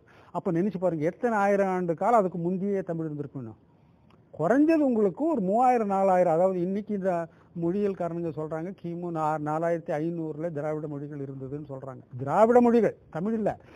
திராவிட மொழிகளுக்கு மூத்தது தமிழ். எத்தனையோ மொழிகள் திராவிட மொழிகள் இருந்து அழிஞ்சு போச்சு. இன்னைக்கு கிட்டத்தட்ட இருபத்தி மூணு இருபத்தி ஆறு மொழிகள் இருக்குது. அதுலேயும் அதுவே அந்த திராவிட இப்போ தெலுங்கு மொழியே உங்களுக்கு அவன் சொல்ற நாலாயிரத்தி ஐநூறு ஆண்டுன்றான். அப்போ தமிழை நீங்க என்ன எங்க கொண்டு போய் வைக்கிறீங்க? அதுக்கு முன்னாடி வைக்கணும். அப்போ நீங்க வந்து தமிழனுடைய அது அது நம்ம எப்படி சொல்றது? இதெல்லாம் யூகத்தின் அடிப்படையில் நம்ம சொல்ல ஏன்னா நமக்கு ரெக்கார்டு இல்லை. ஆனா என்ன என்ன ஆயிடுச்சுன்னா இந்த சிந்துவெளி நாகரிகம் வந்து தமிழ நாகரிகம் ஆனதுனால உங்களுக்கு அந்த- முன்னாடி அதுக்கு முன்னாடி நீங்க எடுத்து அதுதான் நம்மளுக்கு ஆதாரம். நீங்கள் வந்து நாங்கள் அதுக்கு முன்னாடி பத்தாயிரம் இருபதாயிரம் வேண்டாம். கிமு அப்போ ஒரு ரெண்டாயிரம்னா அதுக்கு முன்னாடி ஒரு ஒரு ஒரு ரெண்டாயிரம் ஆண்டு அதுக்கு அது இருந்திருக்கும் நாகரிகம். அப்போ கிமு நாலாயிரத்துக்கு முன்னாடி இவன் சொல்கிறா கிமு நாலாயிரத்தி ஐநூறுங்கிறது தாராளமாக நம்ம ஒத்துக்கலாம். ஆனால் அன்னைக்கு வந்து இந்த இந்தியாவுக்குள்ள இந்த சமஸ்கிருதம்னு சொல்கிற அந்த மொழியே இல்லை. அது பிற்காலத்துல உருவாக்கப்பட்ட மொழி. ரெண்டாயிரம் மூவாயிரம் ஆண்டு கழிச்சு தான் இல்ல பேசுகிற குழுவே இல்லாத பொழுது மொழி எங்கிருந்து உருவாயிருக்க முடியும்? ஒரு மொழி பேசத் தொடங்கி பேச்சிலிருந்து ஒலியன் தொடங்கி ஒலியன்ல இருந்து எழுத்து தொடங்கி எழுத்திலிருந்து இலக்கியம் தொடங்கி இருக்கிறதா மொழியியல் வரலாறா சொல்றீங்க. அதனால பேசுகிற குழுவே இல்லாத பொழுது எப்படி அந்த மொழி தொடங்கி இருக்க முடியும்? மூத்த மொழின்னு நம்மளால ஏத்துக்க முடியும்? இல்லவே இல்லை. இல்லவே இல்லை. அதில் அடிப்படையாக நம்ம தெரிஞ்சுக்க வேண்டியது அந்த சம சமஸ்கிருதம் ஒரு வந்து இலக்கிய மொழி ஒன்றாவது. அது வந்து பேச்சு மொழி இருந்தது இல்லை எப்பொழுதும். தமிழ் பேச்சு மொழியாக இருந்திருக்கு இலக்கிய மொழியாகவும் இருந்திருக்கு. தமிழ் இலக்கிய மொழி கூட வடமொழி அந்த சமஸ்கிருத இலக்கிய மொழியை விட முந்தினது. அது பல்லாயிரக்கணக்கான ஆண்டு அது முந்தியதுங்கிறதுல ஏழு அளவு உங்களுக்கு ஐயம் இப்போ மொழிகளினுடைய வரலாற்றை நீங்கள் இப்போ சொல்லிட்டீங்க. இப்போ ஒரு குடும் ஒரு குழு இருக்குதுன்னு வச்சுங்க இப்போ மொழி முதலில் தோன்றி வந்திருக்குது அப்படிங்கிறதான் இதுவரை நீங்கள் சொன்னது. மதங்கள் என்பது பிற்காலத்தில் தொடங்கியது. ரொம்ப ரொம்ப பிற்காலத்தில். ஆனால் தொல்காப்பியனை வந்து இறை நம்பிக்கையை பற்றி சொல்லியிருக்கிற மாதிரி சொல்கிறாங்க அது ஐயா நீங்க வந்து மொழிக்கும் மதத்துக்கும் முதல்ல ஒப்பிடுறது இது இன்னொரு பெரிய தப்பு. ஏன்னா மதம்ங்கிறது ஒரு எஸ்டாப்ளிஷ்டு ரிலீஜியனா வர்றதெல்லாம் பிற்கால எங்களுக்கு என்ன இப்போ சந்தேகம்னா மொழி முன்னாடி வந்துச்சா? சந்தேகம் மதம் பின் முன்னாடி வந்துச்சா? மொழிக்கும் மதத்துக்கும் மொழி தான் முந்தியது. அதுல சந்தேகமே கிடையாது. மொழி பல்லாயிரக்கணக்கான முந்தியது. மதத்தை காட்டிலும். என்ன சொல்லிட்டு அலையிறாங்கன்னா மதத்தால் நம்மெல்லாம் ஒன்று நீ எந்த மொழியில் வேணாலும் நீ இப்போ பேசிக்க வந்துக நம்ம எல்லாரும் இந்துடா நம்ம எல்லாம் இந்த ஒரு மதத்தின் அடிப்படையில் ஒன்று சேரணுங்கிற மாதிரி பேசுகிறாங்களே அது வந்து மொழியியல் தொடர்புடையதாக இருக்க முடியுமா அது? இல்லைங்க இல்லைங்க. இவங்க நீங்க இவங்க அடி கேள்வியே அடிப்படையே தப்பு. இப்போ மதத்தால் நீங்கள் ஒன்று அதனால் மொழியால் நம்ம என்ன பேசுகிறோங்கன்னு இது என்ன? மதத்தால் நீங்கள் எப்படி ஒன்றாவீங்க மண் மதங்கிறது அவனுக்கு ஒரு கொள்கை. இந்த இந்து மதம்னு நீங்கள் சொல்கிற இந்து மதத்துக்குள்ளே நீங்கள் வந்து கருப்புசாமி கூப்பிடுறீங்க. நான் இல்ல கும்பிடுறேன். இந்துங்கிறத வந்து ஆங்கிலேயர் இது நேற்று வந்தது. அதுக்கு முன்னாடி உங்களுக்கு இந்துங்கிறது ஒரு மதம் இதே மாதிரி ஒவ்வொரு மதமும் இந்த எஸ்டாப்ளிஷ் நீங்க என்னமோ சொல்ல வந்தீங்க. ஒவ்வொரு குழுக்கள் வந்து ஒரு ஒரு இறைவனை வணங்குறாங்க. ஆமா அந்தந்த இப்ப அதாவது அந்த குல குலதெய்வம். அந்த குல தெய்வத்தை இவங்க என்ன பண்றாங்கன்னா எல்லா குல தெய்வத்தை கொண்டாந்ததில் இந்த ஹிந்துவோட ஒரு சிவனோடவோ அல்லது இதோட திருமாலோடவோ அதை தொடர்பு படுத்தி அதுக்கு ஒரு புராணத்தை கட்டி நீங்க எல்லாம் இந்து தான் சொல்லுவாங்க. அப்படி இல்லைங்க அவங்களுக்கு அப்படி வரவே வராது. இப்படி பண்றதெல்லாம் பெரிய தப்பு. என்ன பண்றோம்னா அவனுடைய குல வழிபாடை நாம வந்து தகர்க்கிறோம். அவனுடைய குல வழிபாடு அவன் முன்னோர் வழிபாடா வச்சிருக்கான். ஒவ்வொருத்தரும் அவனுடைய முன்னோர் நீங்க வந்து உங்க அப்பாவை கும்பிட்டு உங்க அப்பா தான் உங்களுக்கு தெய்வம். எனக்கு எங்க அப்பா தான் தெய்வம். அதனால எங்க அப்பா வணங்குறது இதுதான் ஒரு இயல்பான வழிபாடு. என்ன? இந்த வழிபாடு கொண்டாந்து நீங்க எல்லாத்தையும் கொண்டாந்து ஒண்ணா கொண்டு இல்ல சில சாமி உங்களுக்கு சான்ஸ்கிரிட்ல சொன்னாதான் புரியுது. தமிழ்ல சொன்னா புரியலங்கிற மாதிரி பண்றீங்களே. அப்படின்னு ஒரு கா நாட்டில் ரொம்ப நாளாக இன்னும் ரொம்ப பேர் சொல்லிக்கிட்டு இருக்காங்க. இதில் எந்தவித அடிப்பா அதாவது இறைவனுக்கு நீ மனத்தில் நினைத்ததெல்லாம் இறை சேரும்னு இன்னொருத்தர் சொல்கிறார் இறைவன் ஒருத்தர் இருந்திருந்தால் அந்த மாதிரி ஒரு பவரோடு இருந்தால் தான் ஒரு ஒரு மதத்துக்கு தலைவராக இருந்திருக்க முடியும். இறைவனை வச்சு நீ வந்து ஒரு இந்து மதம் அல்லது ஒரு வேணா ஒருவேளை நாளைக்கு இன்னொரு பிற மதத்தோட உனக்கு ஒரு ஒரு போர் வரும்போது ஒரு சண்டை வரும்போது வேணா உனக்கு இந்த மதம் இந்த ஐடென்டிட்டி உங்களுக்கு வேணா உதவுமே ஒழியா உள்ளபடி உங்கள் மனசை மதம்ங்கிறது என்னன்னா உங்கள் மனசை வந்து உயர்த்தணுங்கய்யா. உங்க மனசை பண்படுத்தணும். உங்க மனசை பண்படுத்துறதுக்கு நீங்க வந்து ஒரு ஒரு நம்பிக்கையோடு இருங்க. ஆ ஒருமையப்படுத்துன்றான் அதுக்குள்ள நீங்க பார்த்துட்டே இருக்கணும் மொழியை. அதை வச்சுக்கிட்டு நீங்க சொல்லக்கூடாது. ஆனா மொழிக்கும் மதத்துக்கும் இது பண்ணாதீங்க. ஒப்புமை பண்ணாதீங்க. மொழி வந்து பல்லாயிரக்கணக்கான ஆண்டு முந்தியது மதம் என்பது பின்னாடி வந்தது. மொழி தான் இன்னைக்கு மொழியை வச்சுதான் இன்னைக்கு தமிழ் நமக்கு மொழிக்கும் மதத்துக்கும் என்ன ஒரு தொடர்பு இருக்குமா? ஐயா நீங்கள் வந்து இது ரெண்டும் தொடர்பு படுத்தவே முடியாது. மொழிங்கிறது நம்ம கருத்து தெரிவிக்கிற நான் முன்னாடியே சொன்ன மாதிரி அது ஒரு பிஹேவியர் அதாவது மனுஷனுடைய ஒரு நடவடிக்கை மொழி. இந்த மதம்ங்கிறது தனிப்பட்டவன் அது. அவன் தனிப்பட்ட வந்து அதான் ஒரு பெரியார் சொன்ன மாதிரி பக்தி என்பது தனிப்பட்டவன் சொத்து. அவன் வந்து அதில் மேலுக்கு போகிறான் கீழே வர்றான். சரி. நீங்கள் ஒரு கேள்வி கேட்க வரீங்க அது நல்லா விளங்குது. இப்போ நாம தமிழ் பேசுகிறவெல்லாம் தமிழன் தமிழன்னு சொல்லிட்டோம் தமிழர்ன்ற இன்றைக்கி நாட்டில் இருக்காங்க. ஆனா இந்த தமிழர்களை இந்துக்கள்னு சொல்றீங்களா? அது இந்து மதத்தை இவங்க தழுவினதுனால இவங்க எல்லாம் இந்துக்கள்னு சொல்றீங்களா? அப்படி ஒரு இது நோமன் கல்ச்சர் இந்துக்கள்ங்கிறது வந்து ஆங்கிலேயர்கள் உருவாக்குனது தானே. கிறிஸ்தவர்களும் முஸ்லீம்களும் இல்லாத குரூப் என்னென்னலாம் இருக்கோ அதெல்லாம் இந்துக்கள்னு சொல்லிட்டான். அப்போ நீங்க என்ன பண்ணணும்? நீங்க இந்த மாதிரி சொன்னா சரி நாம எல்லாம் நம்ம எல்லாம் ஹிந்துவா இருக்கிறவெல்லாம் ஹிந்துக்கள்னு ஒரு மொழியை பின்னாடி தள்ளி இந்த மதத்தை முன்னாடி தள்ளணும்னா நீங்க என்ன பண்ணணும் முதல்ல? ஒரு ஹிந்துன்னா ஒரு பத்தாயிரம் பேர் இருப்பாங்கன்னு வச்சுக்கல தமிழ் நா நாட்டில் இப்போ எத்தனையோ கோடி இந்துக்கள் இருக்காங்க. அந்த ஹிந்துக்களில் ஒவ்வொருத்தராக பிடிச்சி இவன் தமிழ் பேசுகிற ஹிந்து இவன் தெலுங்கு பேசுகிற ஹிந்து இவன் கன்னடா பேசுகிற ஹிந்துன்னு ஒன்று ஒன்றா பிரிச்சுட்டு வரணும். என்ன? அந்த மாதிரி ஒரு கிளாசிஃபிகேஷனோ அந்த மாதிரி ஒரு வரன்முறையோ இது வரைக்கும் வரவே இல்லை. இன்னைக்கு தமிழர் இருக்கான் கன்னடங்க இருக்கா தெலுங்கு இருக்கான் என்ன? அவன் மதங்கிறது அவன் இந்த தெலுங்கு. இப்போ இதே தமிழ் பேசுகிறவங்கள கிறித்துவனும் இருக்கான் இந்துவும் இருக்கான் முகமதியும் இருக்கு? எல்லாம். முகமதியும் தமிழ் பேசுகிறவன் தான். என்ன? ஆக எல்லாம் தமிழர்கள். தான். எல்லாம் அவங்க தமிழ். அப்போ தமிழர்னு சொன்னா மொழி அடிப்படையில் வச்சா உங்களுக்கு எல்லாத்தையும் தழுவிக்கலாமே ஒழிய மதை வச்சா உங்களுக்கு பிரிவினை தான் அதிகமாகும். நீ மதத்தை வச்சா இறைவன் கடவுள் தெய்வம் இப்படின்னு எந்த பேரில் சொன்னாலும் அது சான்ஸ்கிரிட்டில் சொன்னாதான் அந்த இறைவனுக்கு போய் சேரும்னு நம்புறதை பற்றி என்ன நினைக்கிறீங்க? ஏ- ஏமாத்துங்க. நடுவில் இந்த மக்களுக்கு யாராவது இந்த நீங்கள் கேள்விப்பட்டிருப்பீங்கன்னு தெரியல. இந்த லிங்காயத்து மதத்தை தோற்றுவித்த பசவண்டர் சொல்லுவார். ஐயா நீ சாப்பிட்றீங்க. இந்த சாப்பாடு நீ என்ன எப்படி செய்யணும்? நீங்களாக கையில் எடுத்து சாப்பிட்றீங்க. உங்கள் மனைவியோட இன்பம் இன்பம் நுகர்றீங்க. உங்கள் மனைவி பக்கத்தில் போய் நீங்கள் படுத்துக்கிறீங்க. ஆனால் கடவுளுக்கு நடுவில் ஒரு புரோக்கர் வேணுமான்னு கேட்குறாரு இந்த நடுவில் கடவுளுக்கு புரோக்கர் வச்சதுனால அவன் அவனுடைய பழைப்புக்கு வேண்டி என்ன சொல்லிட்டான்? நான் கடவுளுக்கு தெரிஞ்ச ஒரு மொழி எனக்கு தெரியும். நான் பேசுகிறேன்ட்டு நடுவு உட்காந்துட்டான் இதில் வந்த வம்ப அவர் என்ன சொல்கிறாரு வழிபாடில் எப்படி உங்க சோறை உங்க கையால நீங்க எடுத்து உங்களுக்கு வேண்டி சோறை சாப்பிடுறீங்களோ அது மாதிரி கடவுளுக்கு நேரா நீங்க. சொல்றது. பசவண்டர் அவர் வந்து லிங்காயத்து சீஃப் உங்களுக்கு தெரியும் லிங்காயத்து மதத்தை விரும்பினவர். சொன்னது அப்படியே வெரி அழகா சொல்றாரு அது என்ன? அது அது ரொம்ப வந்து ஒரு நீங்க உங்க உங்க மொழியில சொல்ல போனா ஒரு ரேஷனல் தாட்டாவே இருக்கு பாருங்க. நீங்க எப்படி அவர் ஒரு மத அவர் ஒன்றும் கடவுள் இல்லைன்னு சொல்லல. கடவுள் இருக்குன்னு சொல்றாரு. நீங்க போய் வழிபாடு பண்ணுங்க. ஆனா நீங்களே வழிபாடு பண்ணுங்க. நடுவுல அதுக்கு புரோக்கர் என்ன? உங்கள் சாப்பாடு நீங்கள் சாப்பிட்ற மாதிரி உங்கள் கடவுளை நீங்கள் வணங்க. அப்போ அந்த மாதிரி இருக்கும்போது நீங்கள் எந்த மொழி இருந்தாலும் பரவாயில்ல. நீங்கள் வந்து இன்னைக்கு ஒரு பெரிய ஒரு ட்ரைபல் லாங்குவேஜ் ஒரு பத்து பேர் பேசுகிற ட்ரைபல் லாங்குவேஜ் பரவாயில்ல. அதில் பேசுங்க கடவுளுக்கு தெரியும். ஏன்னா கடவுளுக்கு எல்லா மொழியும் தெரியும். அவர் பேசிடுவார். அதனால் நீங்கள் வந்து அந்த ஹிந்துன்னு வைக்கிறதுல இருக்கிற பிரிவினை எல்லாமே இன்னும் அதிகமான பிரிவினை தான் வரும் மொழியாக உங்களுக்கு அதில் ஒரு வேற்றுமையில் ஒற்றுமை இருக்குல்ல ஆனால் மொழி மூத்தது மதம் பிந்தியது. அதில் எள்ளளவும் மையம் இல்லை. மதத்தை நம்பி மொழிகாரங்களை சொல்ல முடியாது. மொழிங்கிறது இப்போதான் வந்ததுங்க. ஏன்னா மதம்ங்கிறது இப்போதான் வந்ததுங்க பிற்பாடு. என்ன இந்த மதம் அதுவும் சாலிடாரிட்டி ஆகி ஆகி அந்த இந்து மதத்துக்குள்ள எத்தனை பிரிவு எத்தனை அதுல அதுல சைவம் வேற. இல்லை இந்து மதத்தில் தான் நிறைய பிரிவினைகள். காலில் பிறந்தவன் ஒருத்தன் தலையில் பிறந்தவன் ஒருத்தன் சொல்கிறதெல்லாம் இந்து மதத்தில் தானே இதுலயே இவன் ஆறு மதம்ன்றான். அதுல காணபத்தியம் சௌரம் கௌமாரம் சாக்தம்ன்ட்டு இதெல்லாம் ஆறு இதுல சைவம் வைணவம்ன்ட்டு ஆறு மதம் சொல்றான். இந்த ஆறு மதத்துல நீ எதுல சார்ந்தவன் சொல்லி அந்த ஆறு மதம் இந்த இந்துக்குள்ளார வந்து இந்த இந்துக்குள்ளார நீ காட்டுறதுக்குள்ள இந்த புராணத்தை எல்லாத்தையும் ஓதி பண்றதுக்கு. இப்போ மக்கள் எதை நம்பணும்னு சொல்கிறீங்க மொழி அறிவியலுங்கய்யா மொழி நம்ம நேரா உங்களுக்கு தெரியும். மொழியை பற்றி உங்களுக்கு நம்ம சொல்லித் தெரிய வேண்டியதே இல்லை. உங்கள் மொழி என்னன்னு தெரியும். உங்கள் மொழி பேசுகிறவங்க யாருன்னு தெரியும். உங்களுக்கே நல்லா தெரியும். இன்னைக்கு தமிழ்நாட்டு எல்லைக்குள்ளே எங்கே போனாலும் நீங்கள் எளிமையாக போகிறீங்க எளிமையாக உங்கள் வேலை முடிக்கிறீங்க. இந்த எல்லை தாண்டி போனால் உங்களுக்கு சிக்கல் முடிச்சிக்கல் நீங்கள் ஒன்று கேட்க அவன் ஒன்று கேட்டால் கொஞ்சம் நடுவில் வே இது உங்களுக்கு நேரடியாகவே தெரியுது. மதம்ங்கிறது நீங்கள் வந்து எப்படி வேணாலும் கும்பிட்டு போகலாம் வீட்டில் உட்காந்து நல்ல கோயிலுக்கே போக வேண்டியதில்லை அதான் சொல்கிறேன் நான் சொன்ன அந்த பசவனை சொல்கிறது இன்னொன்று என்ன உள்ளம் பெருங்கோயில் உன் ஆலயம்னு சொன்ன மாதிரி உன்னுடைய உடம்பே நீ இறைவன் ஆக்கிட்டு அதிலே நீ போ.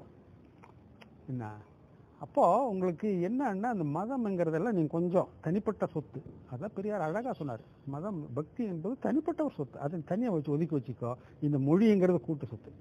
இந்த மொழி நீங்களும் நானும் என்ன என் மொழியை நான் பேசுகிறத கேட்குறதுக்கு நீங்கள் இல்லைன்னா என் மொழிக்கு இன்னைக்கு பயனே இல்லை. இல்ல பயன் இல்லை. அதனால் ஏன் நான் பேசுகிறத நீ கேட்குறதுக்கு இந்த கூட்டம் வேணும். இந்த ஆனால் பேசாத மொழியை ஒரு மொழின்னு கொண்டுகிட்டு வந்து திணிக்கிறாங்களா? அது எப்படி? ஆகாதுங்க பேசாத மொழி ஆகாது. அது மொழியே ஆகாது. இது லிட்ரரி டைலக்ட் மொழி மூத்ததா மதம் மூத்ததான்னு ஒரு விளக்கம் சொல்லிட்டீங்க. ஆனால் மும்மொழி கொள்கை இப்போ இந்தி சான்ஸ்கிரிட்டு கூட லோக்கல் லாங்குவேஜ் யார் அவங்களுடைய பேச்சு மொழி இருக்குதோ அந்தந்த மாநிலத்தில் இருக்கிற மொழிகள் மும்மொழிக்குள் இருக்கிறாங்க. இந்த இரண்டு மொழிகளையும் ஹிந்தியும் சான்ஸ்கிரிட்டும் பேசாத ஒரு மக்கள் மத்தியில் கொண்டுட்டு வந்து பாடத்திட்டமாகவோ அல்லது வேறு விதமாகவோ கொண்டுட்டு வந்து திணிக்கிறது அது ஒரு சரியான நடைமுறை இல்லைங்கிற ஒரு வாதம் இருக்குது. அது சரியான வாதம்ங்கிறது தான் என்னுடைய கருத்து. பட் ஆனால் இந்த மொழி திணிப்புங்கிறத ஏழைகளுக்கு நீங்கள் கொண்டுட்டு போய் சான்ஸ்கிரிட்டும் இந்தியும் சேர்க்க மாட்டேங்கிறீங்க. அதனால் ஒரே மொழி இருக்கணும் ஒரே இதாக கலாச்சாரமாக இருக்கணும் அப்படின்னு சொல்கிறது எந்த விதத்தில் சரியாக இருக்கும்னு ஒரு கேள்வி. இப்போ இந்தி மொழியும் சான்ஸ்கிரிட் மொழியும் தெரிஞ்சிருந்தால் தான் இந்திய கலாச்சாரத்தினுடைய அடிப்படையில் இருக்குங்கிறத காட்டுறதுக்காக அதை கொண்டுட்டு வந்து திணிக்க முடியுமா? அதை எப்படி பார்க்குறீங்க ஐயா நீங்கள் இந்த மொழியை பற்றி கொஞ்சம் நல்லா ஏன் அதை உங்கள்ட்ட அந்த கேள்வி கேட்குறேன்னா உங்களுக்கு இந்தி மொழி தெரியும் சான்ஸ்கிரிட் மொழி தெரியும் தமிழ் மொழி தெரியும் ஆங்கில மொழி தெரியும். இத்தனையும் நீங்கள் பற்று இருக்கிறதால உங்களுக்கு அந்த மொழி அறிவோடு இந்த மும்மொழி திணிப்பை எப்படி நீங்கள் அதை பார்க்குறீங்க? ஐயா நீங்கள் நல்லா நீங்கள் நீங்களாம் எப்படி படிச்சீங்க தெரியல. நான் படித்தது தமிழ் வழி கல்வியில் படித்தேன் ஒன்றாவதுலேருந்து பிஏ முடிக்கிற வரைக்கும் எங்களுக்கு ஆங்கிலம் ஒரு பாடம் இருக்குது ஒரு பாடம். ஒன்றாவதுலேருந்து பிஏ முடிக்கிற வரைக்கும். நாங்கள்லாம் அஞ்சாவதுல தான் ஏவே பார்த்தோம். படிச்சிங்க. அப்போ அந்த ஆங்கிலம் அத்தனை ஆண்டு ஆங்கிலம் படிச்சு கூட இன்னைக்கு என்னுடைய ஆங்கில இளமை ஆங்கில புலமை எனக்கே தரமா இல்லை. நீங்க நினைக்கிற மாதிரி ஒரு நாள் வந்து ஒரு ஒரு ஒரு ஒரு பாடம் வாரத்துக்கு ஒரு நாள் ஒரு ஹிந்தி சொல்லி சொல்லி கொடுத்துட்டா அவன் நாளைக்கு ஹிந்தியில் புலமை வந்துருவானா? அதாவது நீங்க நினைக்கிறதெல்லாம் என்ன இவங்க என்ன நினைக்கிறாங்க? ஓ ஹிந்தி சொல்லி கொடுத்துட்டா அத்தனை பேரும் ஹிந்தியில் பேச கற்றுக்கலான்ட்டு அதெல்லாம் ஒன்றும் கிடையாது. ஹிந்தி பேச கற்றுக்கணும் நீங்கள் வந்து ஹிந்தி பேசுகிறவங்ககிட்ட ஒரு பத்து நாள் பழகணும். தானாக ஹிந்தி பேசலாம். அதாவது எத்தனை மொழி வேணாலும் நீங்கள் கற்றுக்க உங்களுக்கு மொழி கற்றுக்கிறதுக்கு தடையே கிடையாது. எத்தனை மொழி கற்றுக்கலாம் ஆனால் இங்கே பாடத்திட்டத்திற்கு புகுந்தா ஏற்கனவே இருக்கிற ஒரு ஆங்கிலத்தை நம்மளால் படிக்க முடியல. அதே மாதிரி அப்படி வயசு வருஷம் பாருங்க. இன்னைக்கு ஆங்கிலம் மீடியமில் படிக்கிற ஒரு பையன் அவனுக்கு தமிழ் ஒரு வகை- ஒரு பாடம் இருக்குது இருந்தாலும் அவன் அவன் எஸ்எல்சி முடிச்சுட்டு வெளியே வந்தான் தமிழில் அவனால் ஆனால் அவனை சொல்ல முடியல. ஆக பள்ளிக்கூடத்தில் சொல்லித் தர்ற இந்த நீங்கள் ஒரு ஹிந்தியோ ஒரு சமஸ்கிருத்தை வச்சு உங்களுக்கு அது வந்து எதுக்கும் உங்களுக்கு உதவாது. உங்களுக்கு வீணாக அந்த பசங்களுக்கு பாட சுமையே ஒழிய அதனால் அந்த பசங்களுக்கு நீங்கள் சொல்கிற மாதிரி அந்த மொழியில் புலமை வந்துடவே வந்துடாது. அது வேணாம் ஏன்னா நீங்கள் உங்களுக்கு என்ன தெரியல நாங்கள் வந்து பத்தாவது படிக்கிற வரைக்கும் எங்களுக்கு அது ஹிந்தி சொல்லி கொடுத்தாங்க. ஒரு ஹிந்தி பண்ணிட்டு இருந்தார். கோல் கோல் தான் சம்சார் தான். இன்னும் ஒரு நாலு பேர் மனப்பாடம் பண்ணி வச்சுருக்கோம். அது என் கூட படிக்கிற அந்த பசங்க என்னென்னா அன்றைக்கி தேர்வு எப்படி திரும்ப எழுதுன எழுதிட்டு வர்றாரு அவன் வந்து அந்த கொஸ்டின் பேப்பர் அப்படியே மாற்றி மாற்றி எழுதிட்டு வந்துடுவார் அவனுக்கு மார்க் ஏன்னா ஏன் அந்த மொழியே பேசுகிறதுக்கு மொழி என்னென்ன ஏபிசிடி நமக்கு தெரியல.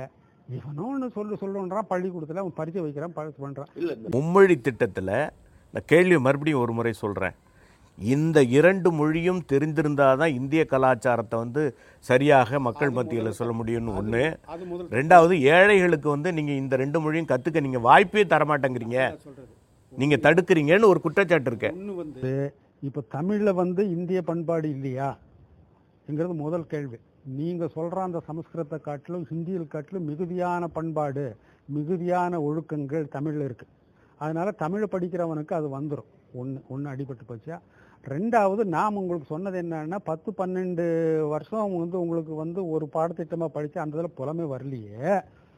வீணாக சுமையாதன இருக்குது அந்த நேரத்தில் அந்த பசங்களுக்கு வேற ஏதாவது சொல்லி கொடுத்தால் அது வந்து உங்களுக்கு பயனுள்ளதாக இருக்கும். ஆக உங்களுக்கு ரெண்டு உங்களுக்கு இந்தியோ சமஸ்கிருதம் எவனும் படிக்க வேணாம்னு சொல்ல. தனியாக எங்கே வேணாலும் படிங்க. தமிழ்நாட்டில் எத்தனையோ இந்த கேந்திராலாம் இருக்குது என்ன இந்தி கேந்திராவில் இருக்க போய் படிச்சுட்டு வாங்க. கரஸ்பாண்டன்ஸ் கோர்ஸில் கொடுக்குறேன் நான் எல்லாம் கரஸ்பாண்டன்ஸ் கோர்ஸில் படித்தேன் நாலாண்டு இந்தியை வாங்கி படித்தேன் அப்படி படிச்சுட்டு போகலாம் உங்களுக்கு எல்லாம் ஒன்றும் இதில் ஒன்றும் இந்தி படிக்காதவங்களுக்கு எல்லாம் அதாவது புத்தகம் எல்லாம் இருக்குது வாங்க படிங்க. பள்ளிக்கூடத்தில் படிக்கணும்னா அதுக்கு அங்கே ஒரு ஹிந்தி பண்டிட்டு தேவை. அங்கே வந்து இந்தி ஆசிரியர் தேவை. அங்கே கீழ இருந்து நான் சொன்ன மாதிரி இப்போ நம்ம ஆங்கிலம் பன்னெண்டு ஆண்டு காலம் பதிமூணு ஆண்டு காலம் ஆங்கிலம் படிச்சுட்டு கூட அதில் நல்ல எத்தனை பேருக்கு ஆங்கிலத்தில் பேச வர மாட்டேங்குதுங்கிறாங்க மொத்தமும் வரல இப்போ ஒன்றும் ஆங்கிலத்திலாம் பேசுகிறவங்க ரொம்ப இதுதான் அதே மாதிரி அதே மாதிரி ஆங்கிலத்தில் படிச்சுட்டு வர்றவங்களுக்கு தமிழில் வந்து வர மாட்டேங்குது ஆக உங்களுக்கு இதில் ஆங்கிலத்தில் பேசுகிறாங்க ஆங்கில மரபுபடி பேசுறது இல்லை வேற இல்லை இது ஒன்று இன்னும் எல்லாத்துக்கும் இன்னும் நம்ம அடிப்படையை பார்க்க வேண்டியது என்னன்னா உலக அளவில் உலக அளவில் தாய்மொழி கல்வி சிறந்ததுன்னு பெரிய பெரிய அறிஞர்கள் எல்லாம் சொல்லி வச்சுட்டு போயிட்டாங்க. அதனால தாய்மொழியில நம்ம முழுக்க படிக்கணும். அதுக்கப்புறம் வேற மொழியை வாய்ப்பு இருக்கும்போது அவனுக்கு தேவை. இப்போ இன்னைக்கு இந்த கணினி பயிற்சியில் இருக்கிறவன் சீனாவில் வேலை கிடைக்குன்ட்டு அவன் சீன மொழி படிச்சுட்டு இருக்கான். படி ஆறு மாசத்துக்கு சீனா படிச்சுட்டு போறான். வ- சீனா மொழி படிச்சா ஜப்பான் படிச்சேன்றாங்க நுங்கம்பாக்கத்தில். ஆறு மாசத்துக்கு படிச்சுட்டு ஜப்பானுக்கு வேலைக்கு போறீங்க அதனால உங்களுக்கு மொழி படிக்க வேண்டியது உங்களுக்கு நாளைக்கு ஹிந்திக்காரனுக்கு எல்லாம் இங்க ஹிந்தி படிச்ச வேலை? கட்டாயப்படுத்த வேண்டியது இல்லைங்கிறீங்க ஆ, கட்டாயம் படுத்தக்கூடாது. அவனா அது தெரிஞ்சிருக்குவான். கட்டாயம் இல்ல சுமை. அப்போ மும்மொழி கொ- கொள்கை என்பது ஒரு சுமையாக தான் கருதுறீங்க. தேவை. இன்னும் சொல்ல போனா ஒரே மொழியில் இருந்திருக்கணும். தமிழ்நாட்டுல அதால் தான் நாங்கள் இந்தி மொழின்னு சொல்கிறோம் நாட்டுக்கு இந்திய நாடு ஒரே நாடு இந்திய மொழி இந்தி இப்படி சொல்ல முடியாது. இங்க இந்தியால இந்திய மதம் வந்து இந்து மதம். அது முடியாது. இந்தியாவில் இதுதானே நாங்க சொல்லிட்டாலே இல்ல, நீங்க சொல்லிட்டாலேங்க. ஆனா இந்தியாவில் இருக்கிறது ஆயிரத்தி அறுநூறு மொழி இருக்குன்ற ஒரு கணக்கெடுப்புல. ஆயிரத்தி அறுநூறு மொழி. நீங்க இந்தி மொழி வேணும்னா யாருக்கு உங்களுக்கு வேணா இந்தி பெரு தாய்மொழியா இருக்கலாம். எனக்கு இந்தி தாய்மொழி இல்லையே. எனக்கு ஏற்கனவே அப்ப எனக்கு உனக்கு உள்ள உரிமை எனக்கு தர வேண்டாமா? ஏன் தாய்மொழியில படிக்கிறது சிறந்ததுன்னு நீ தான் சொல்ற? அப்ப ஏன் தாய்மொழியில் நான் படிக்க வேண்டாமா? ஆக இந்த மொழி சுமையை நீங்க சொல்ற மாதிரி எனக்கு ஏழைகளுக்கு ஹிந்தி சொல்லி தரல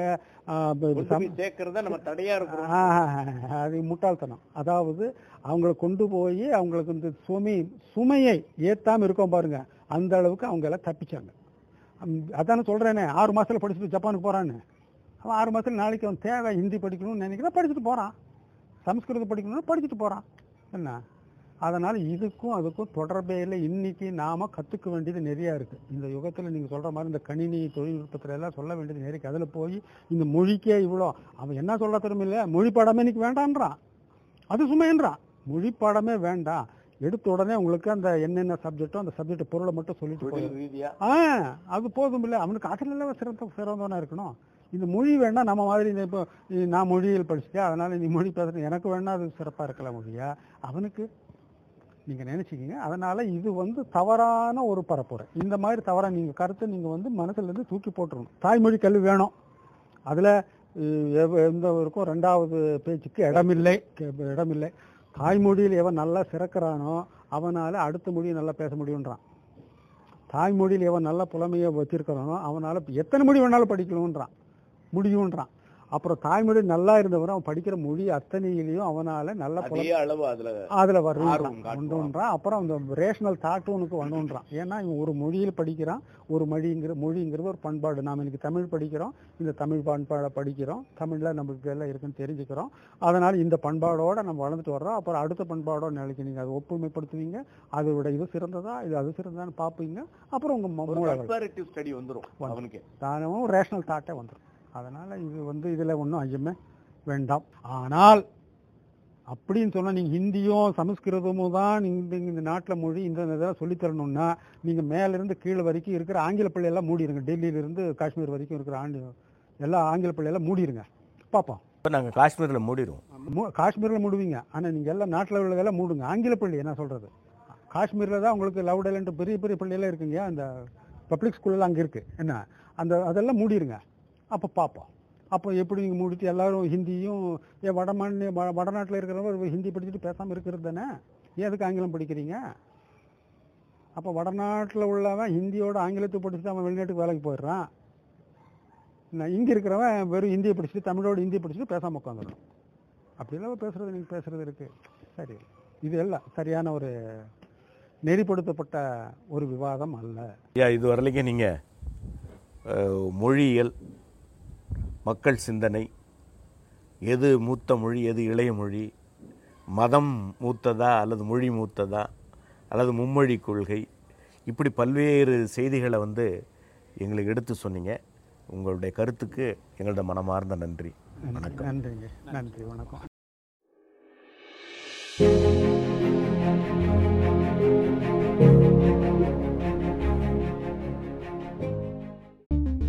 இந்த பதிவு உங்களுக்கு பிடிச்சிருந்தா தயவு செஞ்சு சமூக வலைத்தளங்கள்ல இதை பகிர்ந்துக்கோங்க. மறக்காம சும்மா மூவிஸ் ஃபேஸ்புக் பக்கத்தை லைக் பண்ணி தினசரி செய்திகளோட நகைச்சுவையான கண்ணோட்டங்களை பார்த்து மகிழுங்க. எங்க பதிவு ரொம்பவும் பிடிச்சிருந்தா கூகுள் பிளே ஸ்டோர்ல சும்மா தமிழ் மீம்ஸ் ஆண்ட்ராய்ட் ஆப்பை பதிவிறக்கம் செஞ்சு எங்க எல்லா பதிவுகளும் சுலபமாக தொடருங்க. இந்த நிகழ்ச்சி உங்களுக்கு ஏதாவது ஒரு வகையில உதவிருக்கும்னு நம்புறோம். சும்மா ப்ரொடக்ஷனோட பகுத்தறிவு பாட்காஸ்ட் பொறுமையோட கேட்டதுக்கு நன்றி.